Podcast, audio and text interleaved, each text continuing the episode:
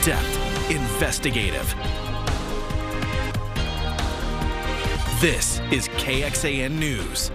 Well, no power, no water, dangerous icy roads. Probably not things that you're thinking about on this lovely day, but as the saying goes, winter is coming. And as KXAN's Grace Reader explains right now, local leaders think they're ready to go, but are you? You might be thinking, Grace, why are we talking about winter weather right now? It is gorgeous outside. And you're right. But the city and the county want you to start preparing for winter weather when it looks like this and not like this. It may not feel like it right now, but as David Yeomans would say it, we've officially hit meteorological winter, which is why city and county officials are talking about winter storm preparedness now. And they say this round, they're ready. We feel that we are more than adequately prepared for anything that may uh, come at us this weather season. A big reason they're in front of these cameras, Mayor Kirk Watson was not happy with communication during the historic ice storm in February.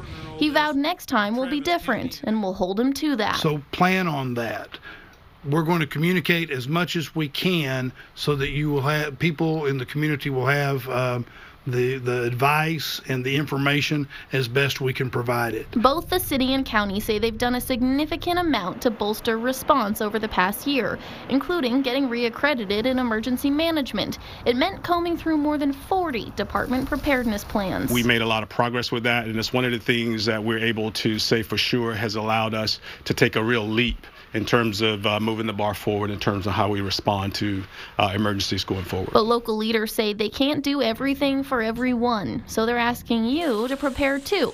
After all, wouldn't you rather go get supplies in a t-shirt? We need folks to also be prepared for for a winter storm event because there is likely to be a winter storm event. Grace Reader, KXAN News. Well, if you need more information on how to get ready for winter, the city wants you to visit Ready Central Texas. We do have that link and tips on how to prepare over at KXAN.com. And going in depth on this, Austin Energy rolled out a new type of conductor or overhead power line this week at the McNeil substation up north. Uh, they say the new line carries 50% more power than what they're using now, and it is more resilient against winter weather. We got to check it out as they installed the first one on Tuesday. The new line does cost more, $10 a foot versus 2 to $3 for the old one. But Austin Energy says the new line should last longer. Okay, and it is hard to think about winter on a beautiful day like this. And as the mayor said, I'm sure we will get some wintry mm. weather. But as we covered in last month's winter weather outlook, during an El Nino winter like this one, extreme cold events are actually fewer and farther between. So we're hoping that's good news. Let's go outside tonight where it is beautiful out there. Sunshine getting at a lower angle here on the 281 bridge. We're just 30 minutes away from sunset in Marble Falls on the Highland Furniture River City Grill Cam. Very comfortable temperatures, 65 in Austin, 63 in Giddings, a little warmer in the hill country where we've had the sun out for longer today, 70 up in Burnet. The sun is out from Austin westward, but from Austin southeastward, we've had persistent mid and high level clouds, even a few sprinkles earlier in Fayette County. That rain is slowly moving east of our area, and we're expecting dry weather for your Friday night.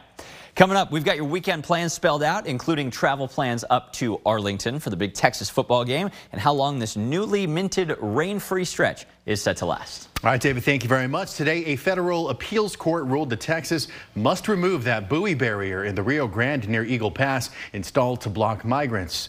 A lower court had already ordered the removal. The state then appealed to the Fifth Circuit Court of Appeals, which temporarily blocked the order. But today's ruling upheld the lower court's order, saying that the barrier violates federal law. Governor Abbott today called for a rehearing of the case. Abbott has also said the state would take this all the way to the U.S. Supreme Court if needed. A lawsuit over the results of November's constitutional amendment election could delay plans for property tax relief approved by Texas voters a group of conservative activists sued, making unproven claims that voting equipment used in the election was connected to the internet. Senate Republicans scrambled today to pass a bill to require courts to rule on this in 50 days.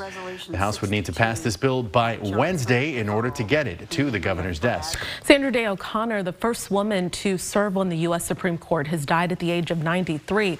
O'Connor ended 191 years of male ex exclusivity, excuse me, attorney of the High Court after being nominated by President Reagan. So that was back in 1981. And Chief Justice John Roberts says she blazed a historic trail as the first female justice. O'Connor died in Phoenix of complications related to dementia and respiratory illness. Well, now to today's historic expulsion of New York Republican Congressman George Santos on Capitol Hill. The House voted overwhelmingly to expel Santos with a vote of 311 to 114. Two members voted present. Now, voting present basically signals a refusal to take sides while still contributing toward the minimum number of members required to make a vote happen. Santos is accused of stealing money from his campaign, duping some of his donors, and lying to Congress. He does maintain his innocence, though. Santos, a freshman congressman, becomes just the sixth House member to be ousted by colleagues of the, uh, one of the previous expulsions. Well, th actually, three of them were for disloyalty during the Civil War, and the other two happened after lawmakers were convicted in court. An expulsion requires support from two thirds of the House. Tonight, NBC News will dig into what's next for Congress. Well, the truce between Israel and Hamas is over and airstrikes are raining down again in Gaza. Israel says Hamas shot first and didn't live up to that ceasefire requirement. Hamas, though, blames Israel. And more than 100 hostages were released this week with hopes of more to head home if there is another truce. All of this, though, as a bombshell report claims some in Israel knew what Hamas was planning. Here's Alice Barr. Bombs and bloodshed in the Gaza Strip again today. Israel resuming airstrikes after blaming Hamas for breaking a week long truce by launching rockets into southern Israel. Humanitarian groups warning of the immediate impact in Gaza. We cannot see more children with the wounds of war, with the burns, with the shrapnel littering their body. Many of Israel's strikes now focused in southern Gaza, where Israeli officials told civilians to take refuge from fierce fighting in the north. U.S. Secretary of State Antony Blinken says Israel agreed to designate safe zones in the south. I made clear that after the pause, it was imperative that Israel put in place clear protections for civilians Qatar has been mediating negotiations and says talks are ongoing for a second truce as families of hostages still in captivity plead for help. That means that every day, including today, including right now when we're talking, my cousin's life is in danger. And now, fresh questions over whether the devastation could have been prevented. The New York Times reporting that Israeli officials learned Hamas was planning a major assault more than a year ago, but dismissed the detailed battle plan as aspirational and beyond Hamas capabilities. NBC News has not seen the report firsthand. The Times reporting it's unclear if Prime Minister Benjamin Netanyahu or other senior leaders saw it in advance. Netanyahu Netanyahu has denied any forewarning. It's clear that there was a failure and we have to find out exactly what happened. Israeli officials promising a full review when the war is over. For now, no end in sight. In Washington, Alice Barr, NBC News. Well, it's December, which means it's time to put up the holiday lights, maybe this weekend. What you need to know about fire safety, though, before decorating. And an act of violence towards an animal close to Texas fans' hearts. Police are now trying to figure out how a dead longhorn ended up on a fraternity house lawn. And later, one of our very own takes home a special win from the Austin FC media game. This could be the perfect weekend for you to put up your holiday lights and decorations. But before you do, we do have some reminders on fire safety when it comes to decorating. So the National Fire Protection Association says fire departments respond to nearly 800 fires a year caused by holiday lights and decorations. It says fires cause an annual average of four fire related deaths, 33 injuries, and $14 million in direct property damage. So to avoid all of that, it's just important to choose decorations that are flame retardant retardant. And then make sure you're using either indoor or outdoor use lights. Oftentimes lights are not made for both. Keep those candles away from flammable items and make sure your decorated tree is secured. And as December gets underway, Austin Energy customers can expect to pay more for electricity. Starting today, there's a 5% rate increase.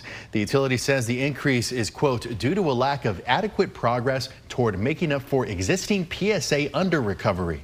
So what does that mean?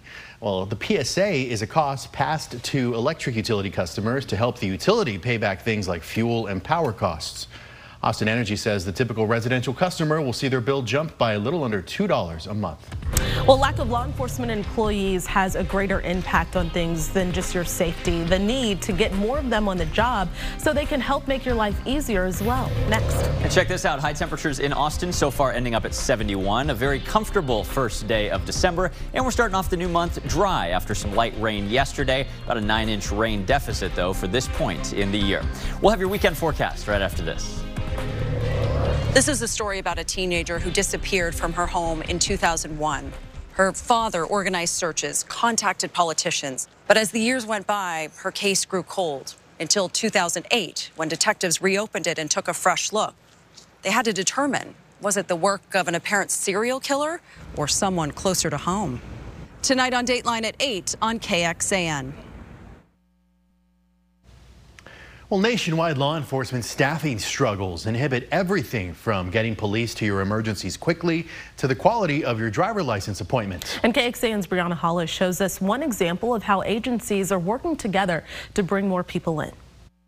What do Baltimore, Virginia, and Philadelphia police, APD, the driver license division, Texas DPS, and these horses have in common? They're all part of a public safety recruitment effort looking for creative ways to show people the full scope of positions available. Those can range from DPS driver license personnel to IT staff. Looking for great qualified applicants, not only for law enforcement positions, but for positions throughout their agency. It could be tech positions, administrative positions. So there's a lot to offer in this room behind me.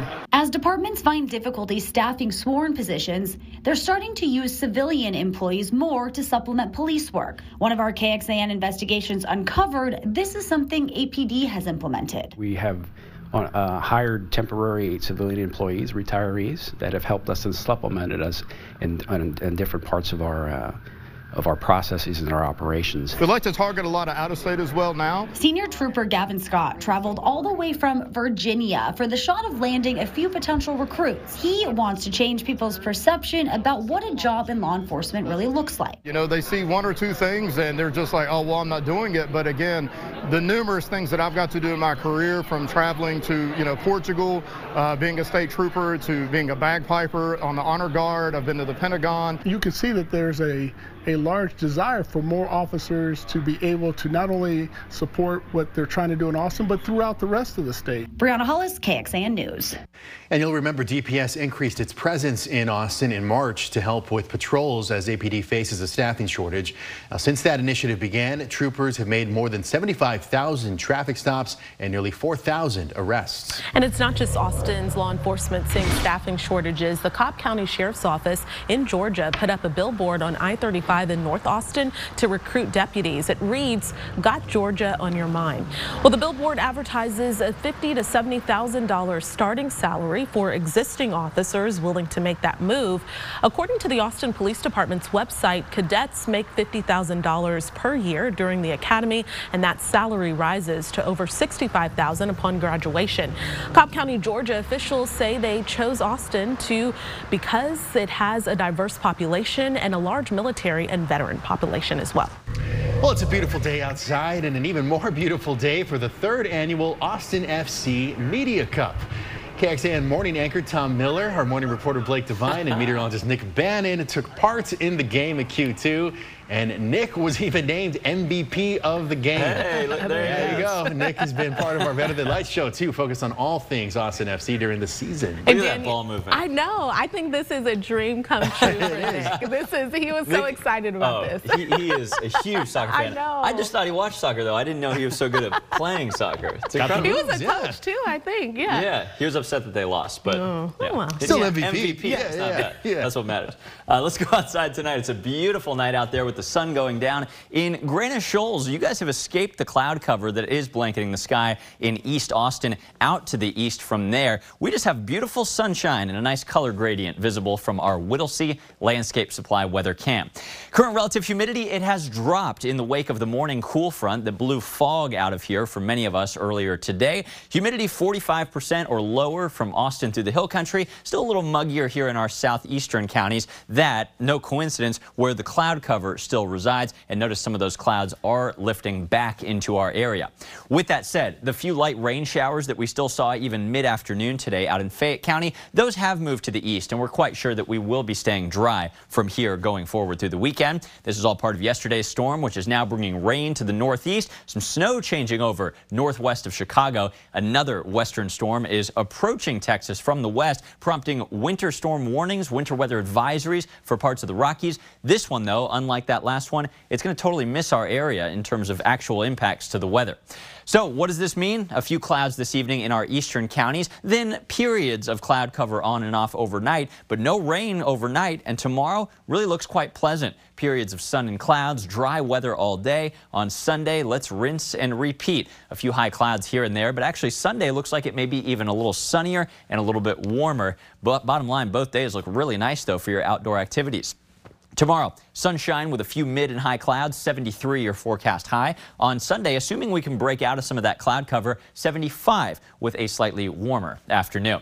Hey, Texas, of course, taking on Oklahoma State in the Big 12 championship tomorrow up the road at AT&T Stadium in Arlington. This will, of course, be an indoor game. Let's be clear about that. But if you're heading up there early, watch out for some fog, cool temperatures before kickoff in the 50s. Then by the end of the game, warmer southwest winds raise the temperatures to the upper 60s and hopefully as you're celebrating a Horns victory tomorrow up there in the Dallas area, it'll be a beautiful afternoon with sunshine through the rest of the day. Nice weather up there tomorrow and down here, and this dry weather that starts this weekend lasts for some time. In fact, we don't have a drop of rain in our outlooks for the next seven days. Good time to wash your car because rain won't ruin it in the next few days. Our 8 to 14 day outlook, though, toward the middle of the month does have hints of a wetter weather pattern returning. Early projections showing maybe a half inch to an inch in in that week two of our forecast. Of course, those projections are preliminary, looking that far down the road. In the meantime, tonight, just periods of clouds and stars, 45 degrees with a light north wind. Tomorrow looks great, mid and high clouds at times, dry northwest winds, lowering the humidity for everyone, and 73, another room temperature December afternoon.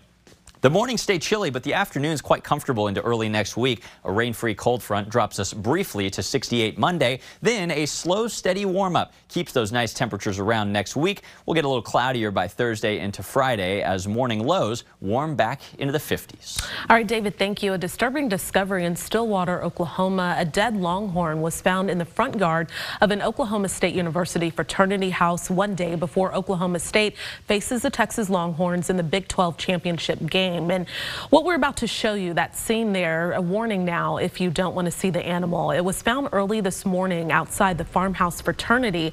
The dead animal apparently left in the yard had graffiti on it and an open wound. And police tell us the animal had been dead for less than 24 hours, but they do not know how it died or where it came from. There are no visible brands or marks on the animal. And right now, police are checking security cameras and asking anyone with information to come forward. Well, an illness in children is spreading fast. The part of the country seeing the quickest spike and what doctors advise to prevent the spread. A town in southwest Ohio is grappling with an outbreak of pediatric pneumonia cases. There have been almost 150 cases reported since August, with several of them involving children being hospitalized. The medical director for the Warren County Health District says a national news outlet reported connections between the outbreak in Warren County and in parts of China, but there is no evidence to support that correlation. Doctors recommend staying up to date on vaccinations and talking to your kids on how to stay clean and healthy, like washing their hands often and staying away from those who are sick. Anthony Fauci will testify before Congress early next year. The former chief White House medical advisor will testify as part of Republicans' years-long investigation into the origins of COVID-19 and its spread here in the U.S. Fauci will sit for transcribed interviews in early January and then a public hearing at a later date. Now, this will be his first appearance before the Republican-controlled House. Well, tonight on KXAN, there is a new wall. The wall, it airs at 7, and then following it is Dateline, and that'll be at 8, and then KXAN News at 10 o'clock. Or as always, you can join us an hour earlier for KXAN News at 9 over on CW Austin. Here is where to find CW Austin.